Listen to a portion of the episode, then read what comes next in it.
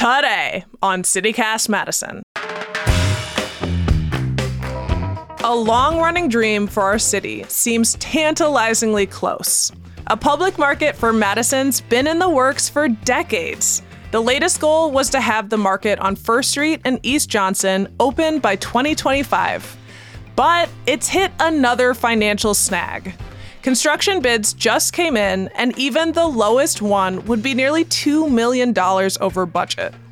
Yet, the Madison Public Market Foundation says they're unwavering. We spoke with board president Karen Crossley about the market's progress after their successful open house last week.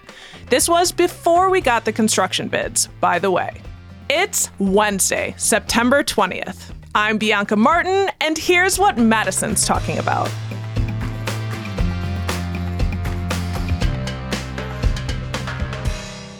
Karen, hello. Hello, Bianca. How you doing? I'm doing great and honored to be here chatting with you. Yes. So it's been a long road to get to this point, but things are starting to move ahead with the public market. How are you feeling? I'm feeling super excited. And the um, metaphor I've been using is the train has um, bumped around and was sort of stalled in the station for a few years. And now it is zooming down the track, and it's very exciting to see this project come to life because it's been rolling around in our community for fifteen, twenty years. That is so wild. So what do we know about the current timeline for it being open? Well, we were really happy to invite the community into the site and the space this last Tuesday to celebrate and remind people that we hope to break ground sometime late this year. And then there will be roughly a year of construction, maybe a little more, especially when we add in the build out for the vendors. So we look forward to opening and celebrating uh, early twenty-five. So even though that might sound like a long way away, once we start getting shovels in the ground and construction underway, it will be very exciting to watch the facility be transformed. So get ready for early twenty-five for the grand opening. The event was like huge. Like it was a really, really good event, right? It was. This was a day we've been dreaming of and imagining where we could invite the community into the facility and show it off and, and of course, feature our amazing potential vendors, have floor plans, offer people a sneak peek. I've always said, and we've always said on the board, that there is strong su- community support for the project. It was revealed, and the community shouted out loud and clear, we are excited, and we want to see this market come to life. So I, I have to say, we were uh, overwhelmed in a really beautiful way to see so many people come out and join us and celebrate, and just such energy, and the vendors. Multiple vendors ran out of food. That was a happy problem. And there was just such a great energy and a great vibe. Do you have like a sense of how many people came? We had no way of counting exactly how many guests joined us. I know a number of us afterwards were trying to estimate, maybe several thousand. I don't really know. I mean, we, we did a little bit of a preview party um, beginning at four, and you know, by five, the place was packed and there were people still coming in at seven thirty. So I, I'm guessing and I'm saying we estimate several thousand, but we don't really know. But it was packed. That's amazing. Yeah, that's amazing. And this is a huge building. Let's get to some basics. Why did the city take this project on? Well, some of some of us who have lived in Madison a long time remember that Mayor Dave Chislevich, I think, was the first mayor to propose the idea of a year-round public market here in our city.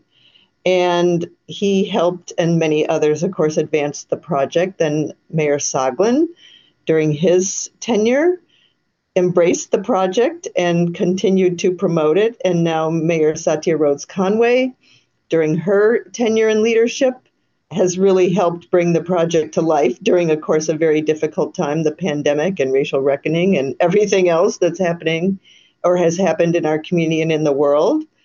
And so the project has had many lives, is what I often say, because there were many locations that were proposed and considered.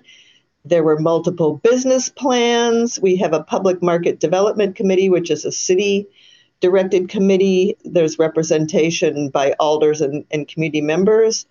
So anyone who's been involved in the project or has observed it over the years known that it's gone through many iterations. But there's a will of the people and a will of the community to not let it die. Yes. I, I appreciate that projects like this require a vision and um, determination and commitment and a willingness by a core of people. In this case, it's been a changing core who will not let the project die.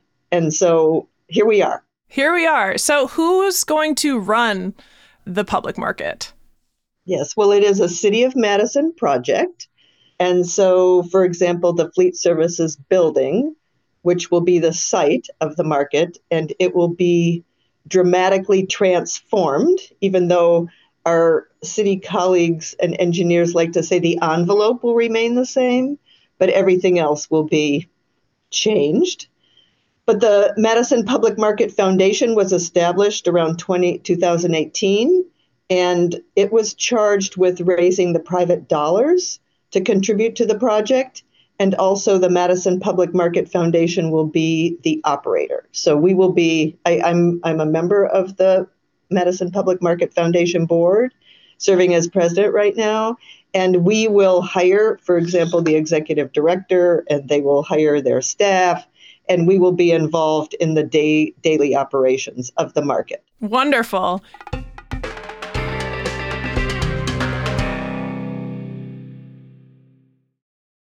So what's the current vision for the market? I think all along we've used the term equity through entrepreneurship. And so we feel that our vendors will be the heart and soul of the market. There will be thirty permanent vendors in stalls in what we call Market Hall, maybe two or three anchor tenants. And in addition, we envision the space being available for what I'll call episodic vendors, pop-up vendors, vendors who might be not able or well-positioned to have a permanent stall, but who might come in on a weekly basis, a monthly basis, once in a while for pop-up events. And so we feel that our vendors are the heart and soul of the market, and we imagine a collection of vendors that represent people of color, first-generation immigrants, women, others who might have been systemically not able to access opportunities to vend and grow their businesses. And so that's, as I say, I like to say the heart and soul, but it'll be a gathering place, a welcoming place, both inside and out. There will be plazas and seating. There'll be arts and cultural expression. There'll be performance. We, we view it as a very dynamic place filled with life, filled with products, food products, processed food, artisan goods, entrepreneurs looking to grow their business, and guests and visitors who want to come and hang out and sample the wares and experience this welcoming gathering place. I'm so stoked. And I'm excited to learn more about the vendors because it really sounds like this is going to be a public market. The city's involved and in there's got a public a public good here we're talking about. So a public mission for equity and anchoring that, which is absolutely beautiful. Can you tell us, like, who are the vendors? Who do we know will be vending there at this point? Bianca, I'm just going to return to, I loved that you used the term public good because that's how we think of the market as well. And it's something that we all will cherish and enjoy and in which we'll participate as vendors, as customers, as guests, as people who are employed there running the operation. And we just feel like it will be such an asset here in our city, in our community, in our region, in our state. So in terms of the vendors, they have not been selected yet, other than I'll return to the, the five that have been guaranteed a space in the market.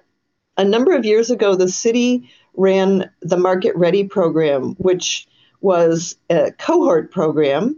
thirty early entrepreneurs were chosen to participate in the Market Ready program. It was a partnership between the city, the Northside Planning Council, Dane County Extension. There were quite a few content providers.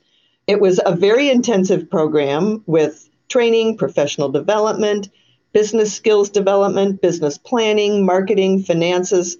What it was intended to do is help aspiring entrepreneurs position themselves and strengthen their business prowess, if you will, to help them be successful in the market. Not with a guarantee that they would have space, but help them be strong candidates. So the program ended. Of course, the pro- the project was delayed multiple times, so we did imagine that they'd be in the market by now. But anyway, they have continued to serve as a support network for one another, and both the city and the Public Market Foundation have continued to be in touch and cheer them on. And so those five vendors were selected. I hope I can name them properly. Little Tibet, which is a family-owned restaurant. Let's see, Caracas Empanadas. Yes. Well, we, we all know these and love these. Um, El Sabor uh, du Puebla, uh, Meli Mel's, and then a natural cosmetic and, and body care products. And Mally Mel's is, is soul food. Yeah, that's correct. And so they are our poster children, if you will, in terms of the entrepreneurs who, who we know will be there. And then right now we are inviting anyone, any small business entrepreneur who imagines vending in one way or another, either an anchor tenant, a permanent stall, an episodic vendor, to um, go to our website, the Madison Public Market Foundation website, and complete the vendor interest form. We probably have heard from two hundred, two hundred some potential vendors. All right. And we're we're beginning to work on selection criteria, a selection process. We as a board, the foundation board, will not be implementing those things, but we're trying to prepare and pave the way for our staff, our executive director and their team to then over the next year during construction. So during twenty twenty-four, you know, beginning late this year, begin that process of identifying who the initial collection and composition of vendors will be in the market. You mentioned anchor tenants. What's going to be involved with that? Yeah, when I when we say anchor tenants, there will be some larger spaces in the market, two or maybe three, we're we're figuring that out right now, who will be what I would call more well-established businesses who are a little further along in their business path. And while we haven't identified them nor even determined what they will be, we could imagine a brew pub. We could imagine a cafe. We could imagine maybe maybe a store, coffee shop. We're not really sure, but they will be the anchors, if you will, and help create the identity of the market along with all the other vendors. And it is possible that they might have extended business hours, for example, both in the morning and or the evening. They would have designated patio space, outdoor space, for example. The, I am curious, you know, what would distinguish this from kind of like an indoor farmer's market, you know, because I'm thinking about Dane County farmer's market.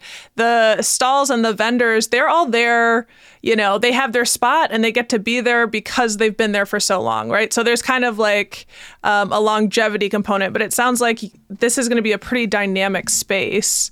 Um, how how are you expecting that to work in terms of giving new opportunities to new entrepreneurs? So I'm glad you mentioned the Dane County farmer's market and all the farmers markets around our community. We certainly don't envision replacing those or even competing with those. We we view this as a synergistic kind of thing, given we have such a an active and robust farmers market community. So this will be year round, number one, and there could be some fresh food there, but it, it will not be an indoor farmers market, for example. In terms of the vendor mix and the, the changing mix, and how we support entrepreneurs. Number one, we've learned from other markets around the country that there will be some level of turnover in churn, which we think well, we hope that's an indicator of success. In other words, a vendor has maybe started out early stage in their business and then experienced enough success and growth and opportunity that they might then be well positioned to have a brick and mortar type spot, or maybe shift to a food cart or a food truck or some other expression of their business.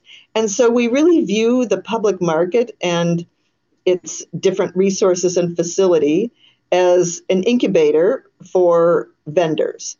In addition, we have TrueStage Market Ready Hall, which is the space where the event took place.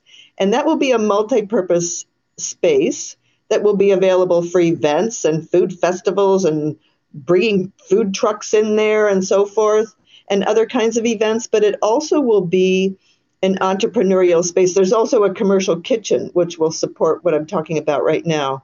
So we really look to, over time, grow programs throughout the market and the facility. We could even see testing and food tasting. Like, let's say you're an entrepreneur and you're imagining some new products, and some day you might be roaming around with a cart in the market or have a kiosk where you're inviting guests to sample and provide feedback. So we're imagining that kind of environment where entrepreneurs can use it as a testing space, as a growing space, as a learning space. And we really view it as a community. And we We've we've seen through the Market Ready program that camaraderie and that energy and that mutual support really are beneficial. And we've we've heard that from the Market Ready participants, for example.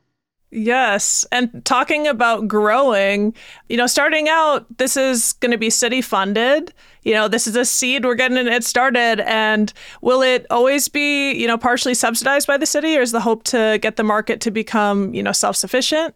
Oh, very much the latter. So the city, given it's a city project, and the city has contributed over twelve million dollars through a variety of sources for an over twenty million dollars project. So, I mean, th- this is a city project, but we don't anticipate that we the market will require city subsidies over time. We are working with our financials and our, our pro forma analysis and see to be self-sustaining.